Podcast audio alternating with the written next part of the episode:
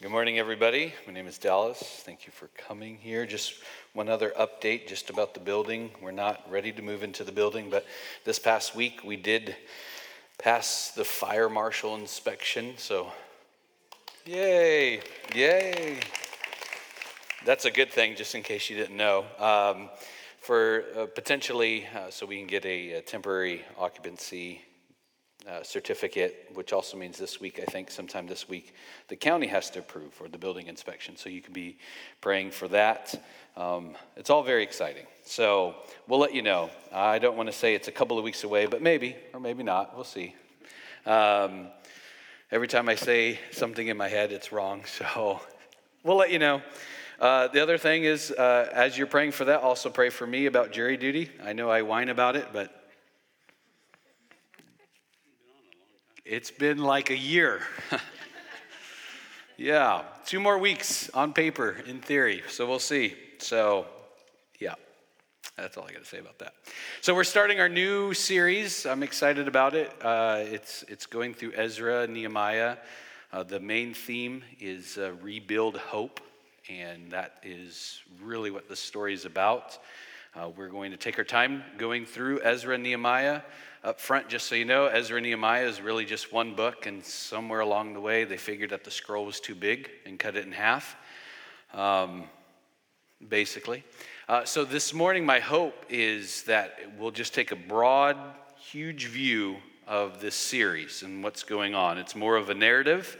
Uh, so if you've come here hoping that uh, the applications will be specific to you, maybe, maybe not, but really my hope is to take, I guess, what the Bible scholars call it, a 30,000 foot view of this entire book and series. And this morning it's called Covenant, Captivity, and Return.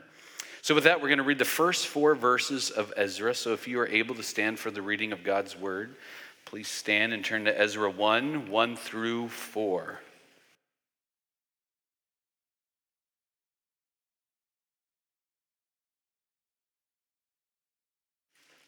And it reads In the first year of King Cyrus of Persia, the Lord fulfilled the prophecy he had given through Jeremiah. He stirred the heart of Cyrus to put this proclamation in writing and to send it throughout his kingdom. This is what King Cyrus of Persia says The Lord, the God of heaven, has given me all the kingdoms of the earth.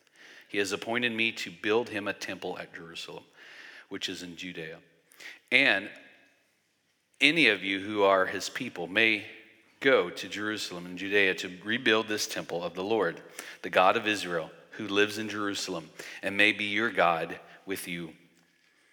Wherever this Jewish remnant is found, let their neighbors contribute towards their expenses by giving them silver and gold, supplies for the journey, livestock, as well as a voluntary offering for the temple of God in Jerusalem. Let's pray. God, thank you for your word. Thank you, as we've already seen, that you can use a pagan king to do your will. Lord, we're just excited for your word. Thank you that we have the opportunity to come and gather and uh, worship you through music, through fellowship, and through your word, Lord. Pray that through your spirit you uh, illuminate the scripture to us to uh, reveal to us your truths. Thank you that you are the same God yesterday, today, and tomorrow, and forevermore. Lord, just pray that you prepare our hearts to receive your word. Whatever you want me to say, I say. Whatever you don't, don't. We thank you and we love you. In Christ's name we pray. Amen. You may have a seat.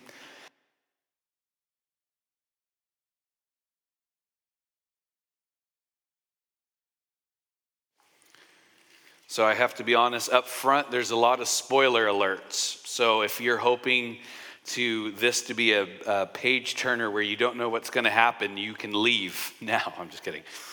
Uh, but really, th- this story, as you can already tell, as we've already read, uh, a Persian king is fulfilling the prophecy of what God said he was going to do, which is amazing.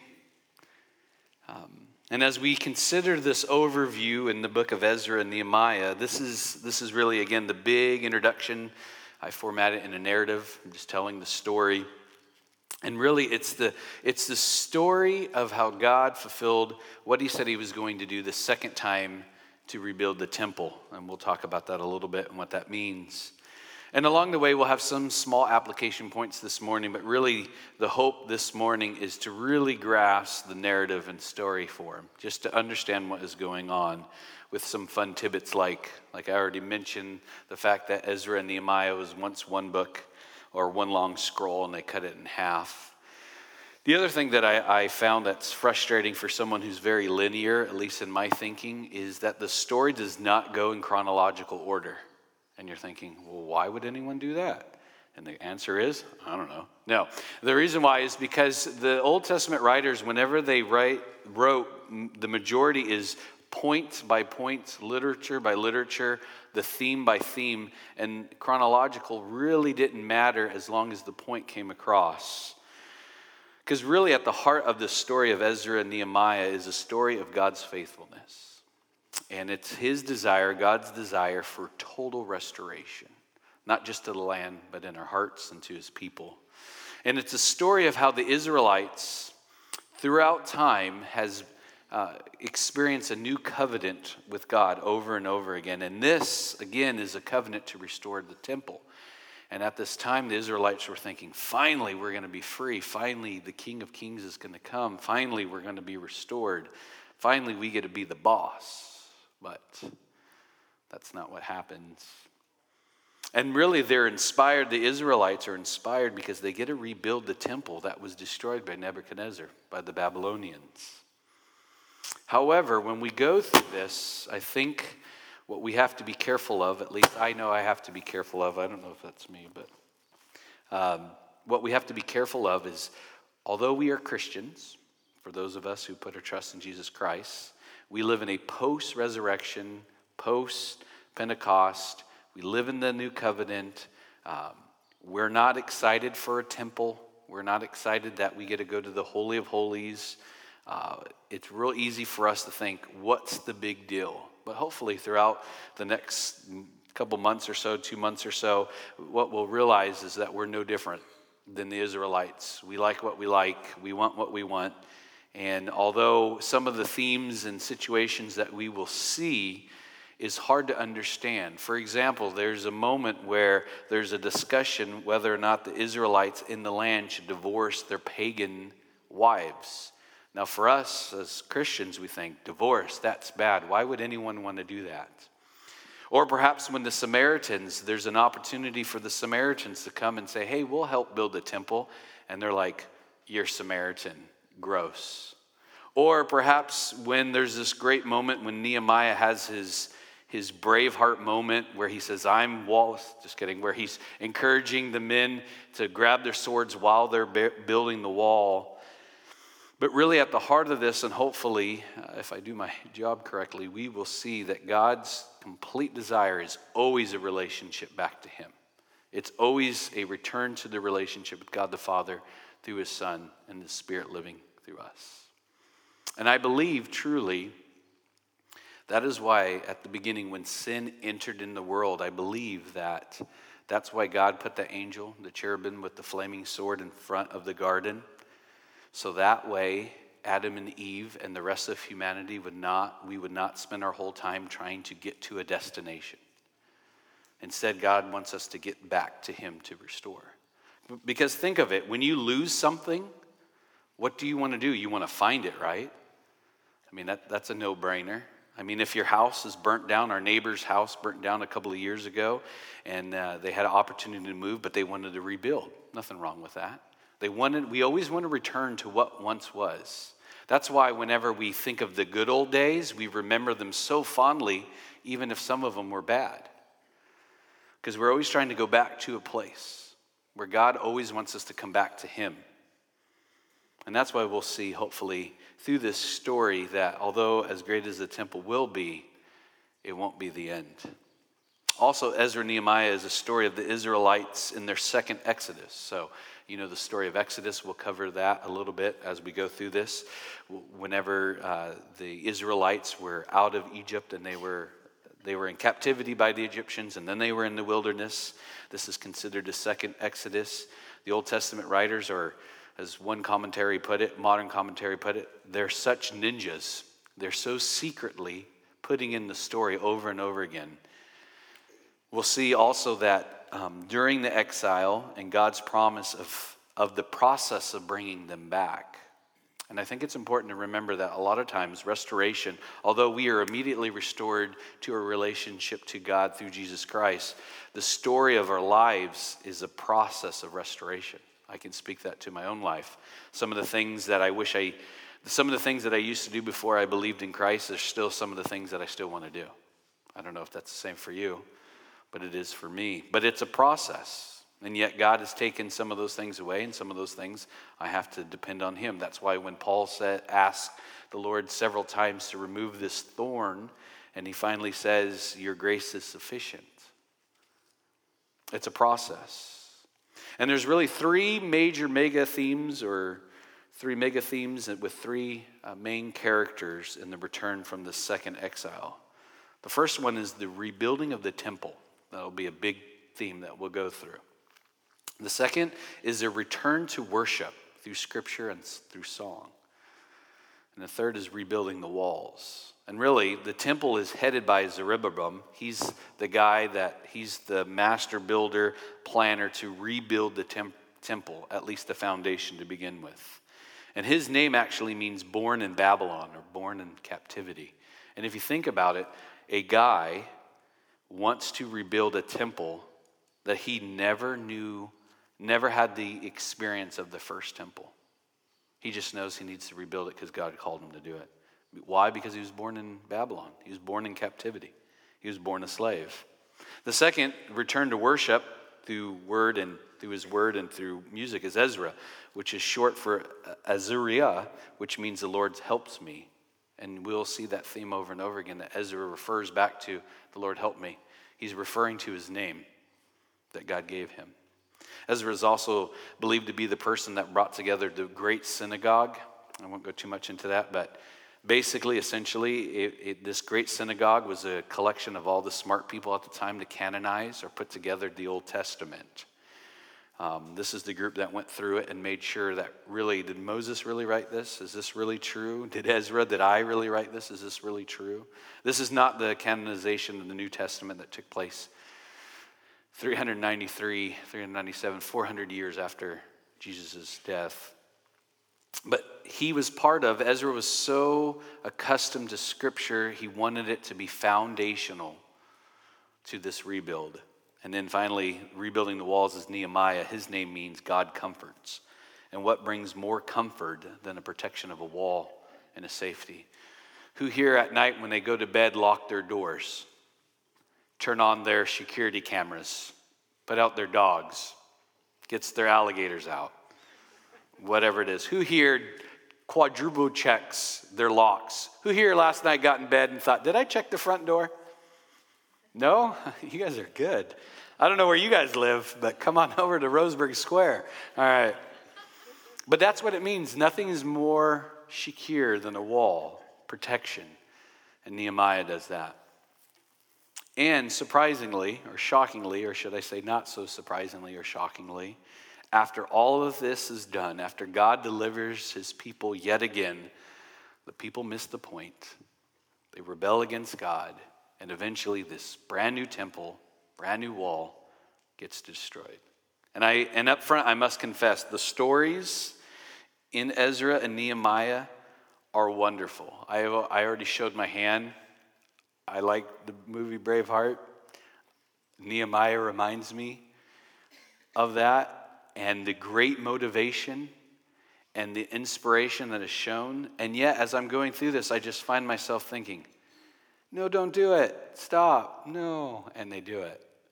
Much like what happens with me whenever I say, no, don't do it. And I do it. However, what you'll find again is there's a lot of, lot of questionable decisions that will take place. I already mentioned the divorce, but there's other ones that takes place, especially in Nehemiah. When, when you, and, and it's so anticlimactic, the story of Ezra Nehemiah. You'll turn the page thinking, I wonder what's going to happen next. The next thing you know, it doesn't tell you. And you're like, come on, where's the to be continued? But it's very anticlimactic if you just take it as a story. Also, what's interesting is in the New Testament, Ezra and Nehemiah aren't even mentioned or considered. I mean, the temple is talked about, but Ezra or Nehemiah is not quoted. And for a long time, people argued if whether or not it should be in there. We'll talk about that too. And again, it's not in chronological order because if, if I open up my Bible and I go to Ezra, then I go to Nehemiah, and I in Nehemiah I turn to Esther. But Esther actually happens somewhere during Nehemiah. So, if you are someone who's very linear and very symmetrical, it's going to be a difficult challenge to walk through this passage if you only look at it that it's the end of the story. As we know, the end of the story doesn't take place until Jesus comes, when he says, Destroy this temple, and I will rebuild it in three days. And one thing, also, just talking about symmetrical, is um, the first half of the story is written in Hebrew. The exact second half is written in Aramaic, and it's almost like a uh, like a wave pattern in the way that they write it. It's almost like this. I know I am definitely not fluent in Old Testament Hebrew or any Hebrew or Aramaic for that matter. And the best way I can describe it is when you know when you were a kid, like in kindergarten or first grade, and you had one column here and one column here, and it would say orange and then there would be a picture of an orange, and you had to draw a little line that goes like that. And then it would say red, and then there's strawberry, and you draw a little line that goes like that. You know what I'm talking about? Hopefully, I'm, it makes sense. Just agree with me. And then it says, you know, yellow and the sun, but then you draw a line, and then eventually you find that that it's actual a, a pattern. And that's that's how most of the Old Testament is written. If we knew the original language, we would have a greater appreciation of how beautiful it is. Um, Natalie and I were talking the other day as we were talking about um, Shakespeare, and, and she mentioned, man, we, well, she didn't say it this way. This is my interpretation of how my wife talks. She talks a lot nicer than I do. But she said, essentially, man, we, we're dumb. We don't talk like that anymore. She didn't say it that way, but basically that's what it is. And for, an, for us, if we were Israelites, if we were Hebrews, we would have appreciate the, the poetry the, that it's written. And then finally, as my long introduction goes on, um, Ezra and Nehemiah, you may be familiar with uh, some leadership principles from this. If you've ever attended a leadership conference, a Christian leadership conference, there's usually a Ezra Nehemiah conference. If you do a podcast, if you type in Ezra Nehemiah leaderships, you can find a ton of podcasts on it.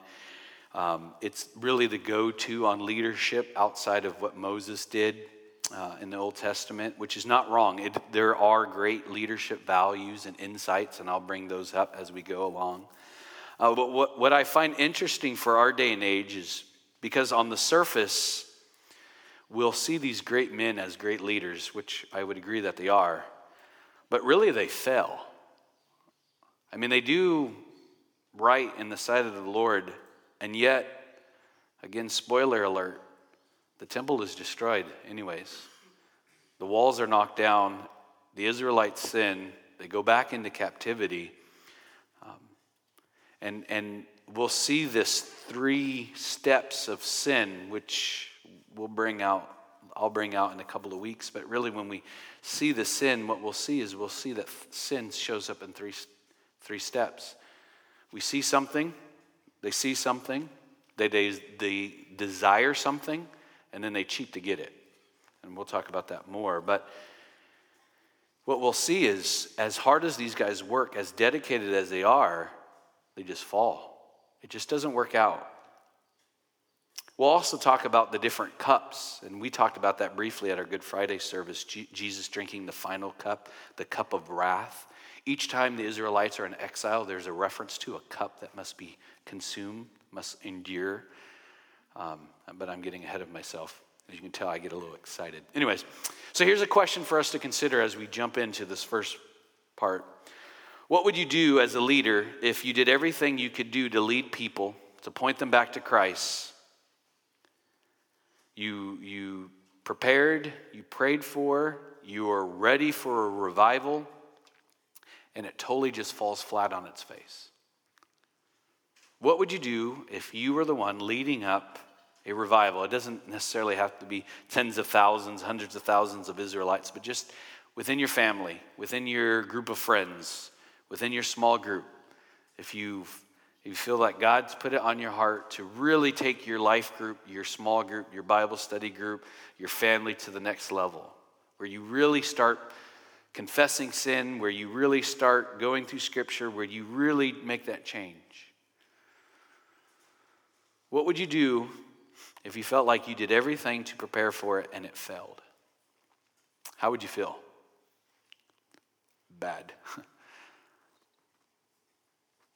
At least for me, what, what I tend to do is whose fault is it? And it usually starts with me. What I should have done better. I should have done this. I could have done this. And, de- and depending on and where you're at as a leader and, and the way that you were brought up or just your experience, different jobs, um, there's different reasons. You, you, you go back, you can look at the circumstances, you can look, you can blame someone else. Sometimes I do that. If only I had this, if only I had that. Um, and, and to make it less spiritual, I mean, you could be on a bad baseball team and you could be a great first baseman and you just like, the pitcher's awful, shortstop can't throw to me. I mean, you can blame everybody else. But yet, what would you do if everything that you did you prepared for a revival and it fell short? In short, that's what the book of Ezra and Nehemiah is. And as I was reading through this, I found a couple of commentaries essentially saying that the book of Ezra and Nehemiah is a revival that's gone wrong, or a revival that never gets off the ground, or a revival that was structured and prepared and the leadership was in place. And just to be clear, revival is essentially a vast transformation of people or a group of people in a community. So essentially, all these smart commentary writers wrote it's a revival that went wrong. So are you inspired and encouraged? Are you ready to go? Or perhaps it's true at the heart of it. We must remain faithful and leave the results up to God. And truly, that's the story of Ezra and Nehemiah. Regardless of where we are on our faith journey, we must be mindful that our next step is a faithful one. And I know that's my go to saying, but it has carried me quite a bit for over a decade. Regardless of where I'm at in my faith journey, be mindful that the next step is a faithful one.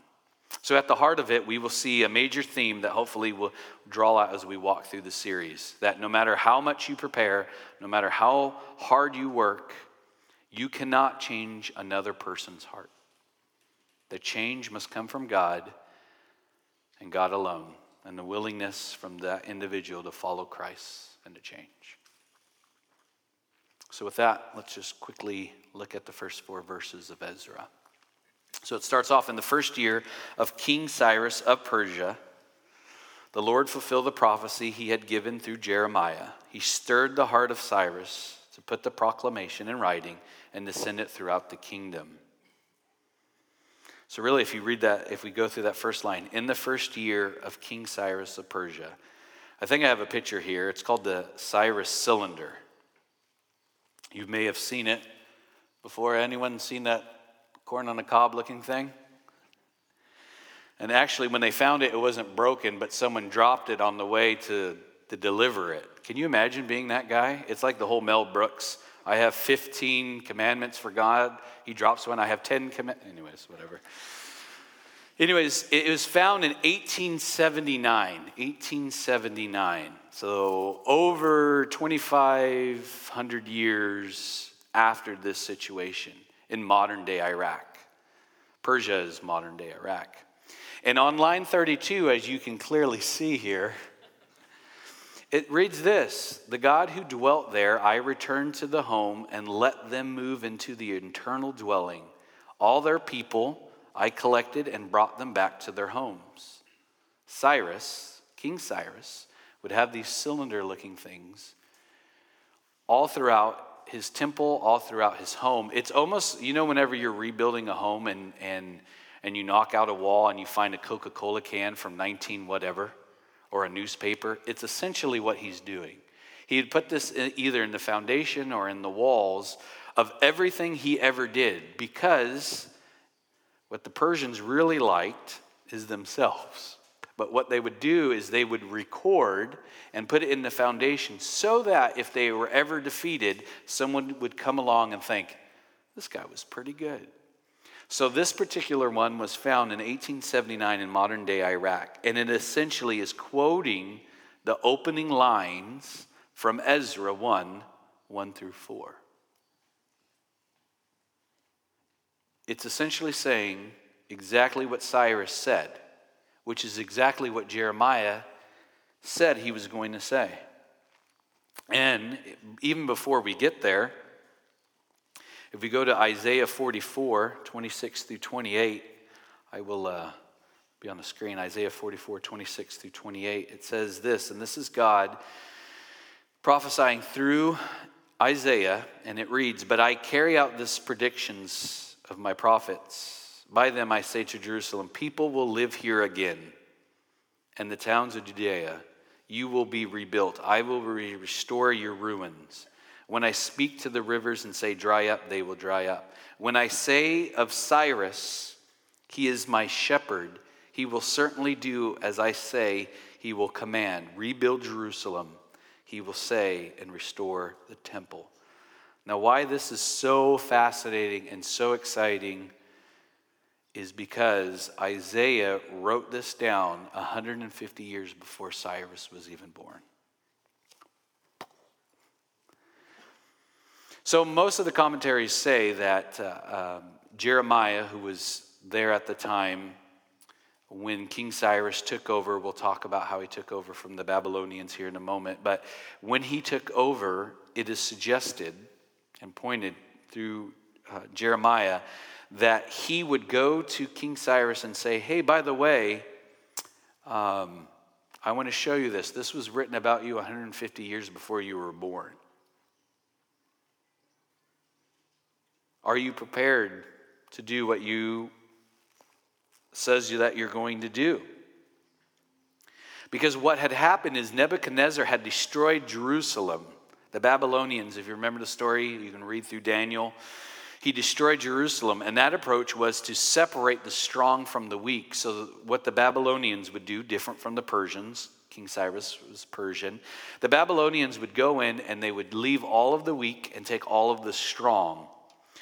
Uh, Daniel, Shadrach, Meshach, and Abednego was not their original names. Their name was changed. So the way that the Babylonians would take over a nation, and you may find some similarities to modern day uh, hostile takeovers, is um, they would change their name, they would change their language, they would, cha- they would take away their opportunity to worship as an assembly and they would cause or allow them or make them to marry non Jewish people.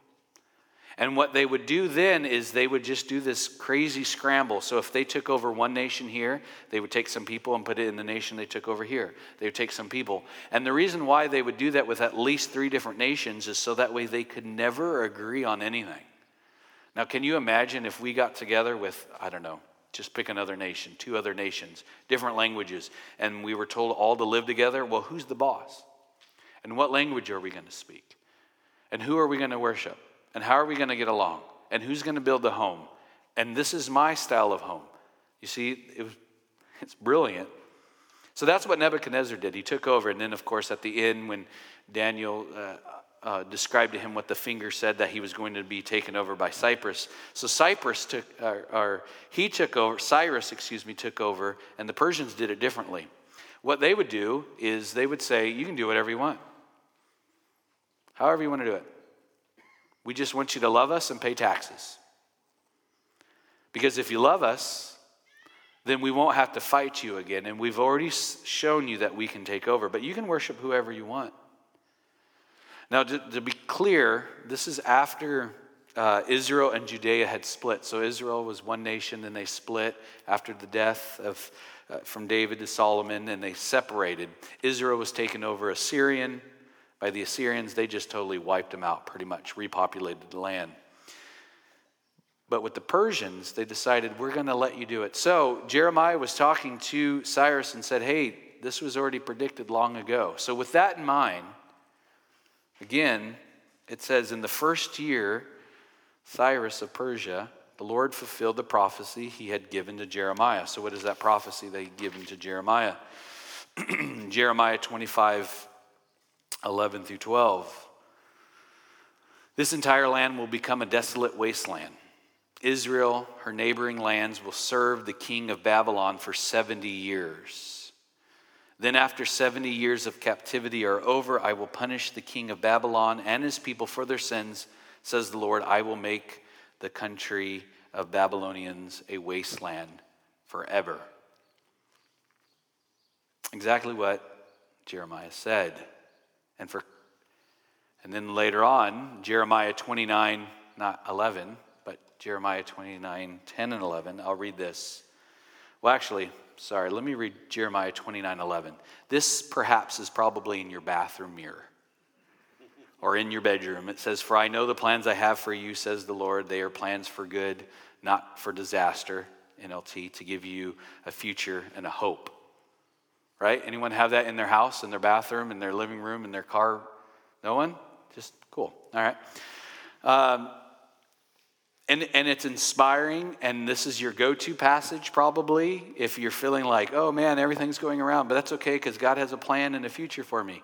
Yes, it is true. However, when Jeremiah wrote this, let's read verse 10. This is what the Lord says You will be in Babylon for 70 years, but then I will come and do for you all the good things I have promised, and I will bring you home again. For I know the plans I have for you, says the Lord. They are plans for good and not for disaster, to give you a future and a hope. Helps put things in context, right? So, this was what Jeremiah had said that was going to happen. They were in captivity for 70 years by the Babylonians for two main reasons. Number one, they worship false gods. If you worship false gods, that's a bad thing. Yes. Second is they were not observant of the Sabbath. That's a little more scarier. The Israelites, for seven years, did not, or for 70 years, did not observe the Sabbath. The Sabbath is a big deal. Now, if I took a survey here and said, who here is really good at taking a full day off? Who could honestly raise their hand? Yeah, me neither. Guess what? We're going to Babylon. No. Um, but that, that's the whole point because God is really, He really means what He says. And really, at the heart of not having a Sabbath is essentially not just rest, not just being with God. It's saying, God, I don't trust you enough to take care of the things in a day that I feel like I should. That's what it's saying. So Jeremiah had already prophesied that all of this would happen. And when he says this, this is now connecting to Cyrus, a pagan king, remind you. So if you want some homework, because you always want extra homework, just this week, find time to read Jeremiah 25. It will help explain how the uh, Israelites got there. So, with all, all that in mind, uh, now that we can see the full context, it's coming to fruition of what happened to Jeremiah. And by the way, Jeremiah is still alive at this time. Uh, the Babylonians were really scared of him, tried to kill him a couple times. He just wouldn't die, so they shipped him off to Egypt. Same thing with uh, the Persians, but eventually uh, they brought him back because Cyrus was a completely different king. Also, while you're reading this, the NLT doesn't necessarily do a great job of this, but if you read, if you go back over the, uh, what we were reading, excuse me, Ezra, Ezra 1 1, the first year of King Cyrus of Persia, the Lord, capital L, capital O, capital R, capital D, fulfilled the prophecy he had given through Jeremiah he stirred the heart of Cyrus to put the proclamation in writing to send it through the kingdom. Anytime you see, just a reminder, all capitals, it means Yahweh, the covenant name of God. So, a pagan ruler just beat up world dominating Babylonians, and he's now calling God Lord or Yahweh, the covenant name of the Israelites. I don't even think he knows what he's doing. But that just goes back to show us that Proverbs 21 really means what it says Proverbs 21:1 The king's heart is like a stream of water directed by the Lord. He guides it wherever he pleases. So as we are considering this, considering our current current climate, considering what's going on in the world, this is a great reminder. Application point number 1 God is truly sovereign. God is truly in control. God can do with whatever leaders he wants to do because he is the Lord, even so much he can stir the heart of a pagan king to make him write on that funny looking corn on the cob thing. A decree. And Ezra, in the first six chapters, it starts with going back to that drawing the line to the colors that match to make a nice, pretty loop. It starts with a proclamation of Cyrus, ends with a proclamation of Cyrus. Cyrus acknowledges that Yahweh, the God of the Israelites, is in control. So, this is his decree. This is what he says The Lord, the God of heaven, has given me all the kingdoms of earth. He first recognizes that the Lord, Yahweh, the God of heaven, he recognizes who he is. He may not believe in him. He's the reason he has the kingdoms of the earth. He has appointed me to build him a temple at Jerusalem, which is in Judea. Any of you who are his people may go to Jerusalem and Judea to rebuild the temple of the Lord, the God of Israel, who lives in Jerusalem, and may your God be with you. So he's saying, after 70 years, and there is at least two generations now that has never seen the temple, that's always been under Babylonian and now Persian rule, saying, You can go ahead and worship God. You can go back home. You're allowed to do that. I'm giving you permission. I'm allowing you to go and build the temple, and may your God be with you. Verse 4 Wherever the Jewish remnant is found, let there be neighbors contribute towards their expense by giving them silver, gold, supplies for their journey, and livestock, as well as a voluntary offering for the temple of God in Jerusalem. So it's called a remnant because the Babylonians took over the Israelites in three waves of attack. They just came in three different ways. They attacked them three different times, took the people out um, three different times, made them prisoners. If you want to write it down, 605 BC, 597 BC, 586 BC, and that's finally when Jerusalem was burnt down. And I think, and this is just my opinion as I was reading through this, going back to Nebuchadnezzar, he just did it to be mean, just to let you know I could do it. He came in the first time and took a whole bunch of people and essentially said, I'll be back. How terrifying is that? Someone comes and robs your home and says, I'll come back. Oh, okay. Then he comes back, you know, whatever, 13 years later, I'm back, take more stuff back. And also, what we'll see is since God is very symmetrical, is that the remnant of God's people comes back in three different waves, and almost the same exact number of people that were taken the first time. And this, as he says, uh, the remnant is found, their neighbors contributing towards their expense, is exactly what happened in the story of Exodus a thousand years before this. Do you remember when, whenever Moses uh, sent the last plague, the 10 plague, and he told all the people, go to your neighbors and get what, did it, what to get? Go get silver and gold supplies for the journey, their livestock, and the neighbors willingly gave it to them. They said, Here you go, take it. It's the second Exodus. And just as Zerubbabel and Ezra is like the first, Mo, is the second Moses, what we'll see is Nehemiah is the second Joshua, but or Aaron, excuse me, but we'll we'll get there. So now they're now they're allowed to. Now they're allowed to return. And and here, if if you want to highlight in your Bible or just remember it, put a little note. It also says supplies for the journey, livestock, as well as a voluntary offering for the temple of God in Jerusalem.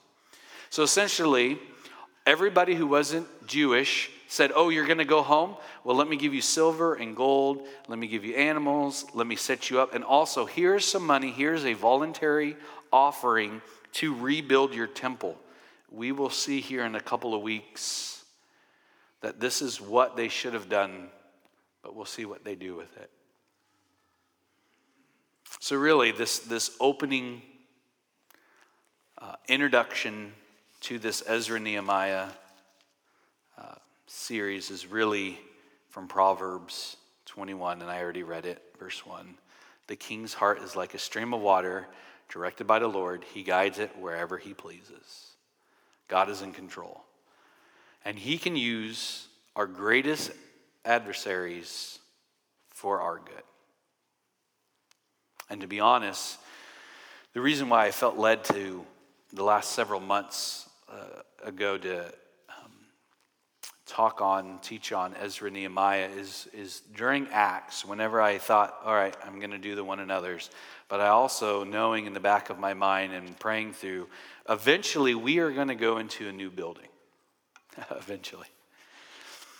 And, uh, and typically, not only is Ezra and Nehemiah used to teach good leadership skills and, and all of that, it also is the classic or traditionally used to help with like a fundraiser, to start a new uh, ministry, to start a new building project, to, to do all that. Like, we're going to rebuild. Go to your neighbors and get their dogs and cats. No, I'm just exaggerating. But, um, but really, as, as as I was reading through this the last couple of weeks, preparing for it,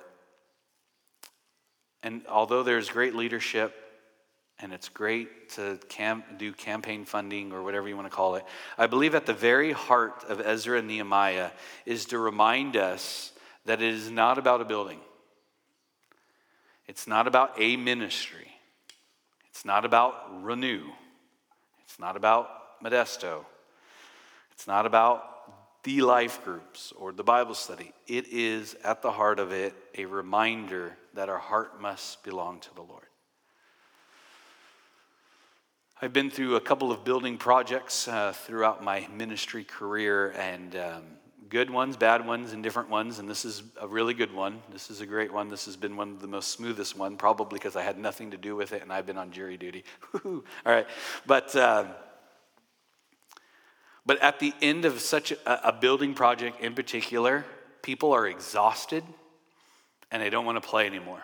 And I'm not saying that to all of you who've contributed your time. I appreciate that very much. I can't thank you enough. All the time you volunteered and for all of that. But really, at the heart of it, the reason why we're going to a building is so that way it's a place for us to come to worship, but worship must begin in our heart. Uh, as again, as we prepare to move in the next couple of weeks, my caution, my warning, my prayer is that the building will only provide an opportunity for us to be on mission for what God has called us to do. To love Him, to love our neighbor. And again, I'm not trying to be anti building. I, I went over this a couple times and I thought, man, you, well, I won't say what I said, but get over yourself, Jackson. But um, At the heart of it, God wants us to love Him and love the lost and love our neighbors. That's why when Jesus prays in the garden and He tells His disciples, they will know you are my disciples by the way that you love one another. And that's hopefully what this is. So, it, my, my fancy plan was to start this series whenever we got into the building, but I was running out of one another's. And uh, I just thought, we'll just begin with this great overview. So, really, at the heart of it, what we will see, hopefully, we are not like the Israelites, but we are. Uh, but hopefully, at the heart of it, we will see that God has blessed us with a great building that we should appreciate and be thankful, just like He blessed us with this place. Just like He's blessed us when COVID hit and other people weren't able to meet, we were able to meet. And not because we're great, because God's great. But yet, when we get over that, over to the new building, our mission shouldn't change is to love God, love other people, and to reach the lost. So that's our challenge as we consider over the next couple months uh, what Ezra and Nehemiah um, means to us. It means that we must go back to the start of God. Make let our next step be an obedient one. Let's pray. God, thank you for who you are. Thank you for your love. Thank you for being a great, big God. Lord, it is amazing, and still, I don't think I fully comprehend the fact that you took a Persian pagan king and used him to begin the next wave of your covenant, Lord. Um, there's so many applications in that, Lord, as we uh, can struggle with our own government, our local government, our state government, our just our government at large, the world, Lord, but yet we know you're in control as we read multiple times from Proverbs. You can use any of the kings or any of the leaders to, to do your will. Lord, but at the heart of it, your desire to do all that is to help us come in community uh, with you, to restore a relationship back to you. You don't want us to go to a place just for the place, but you want us to come back to you.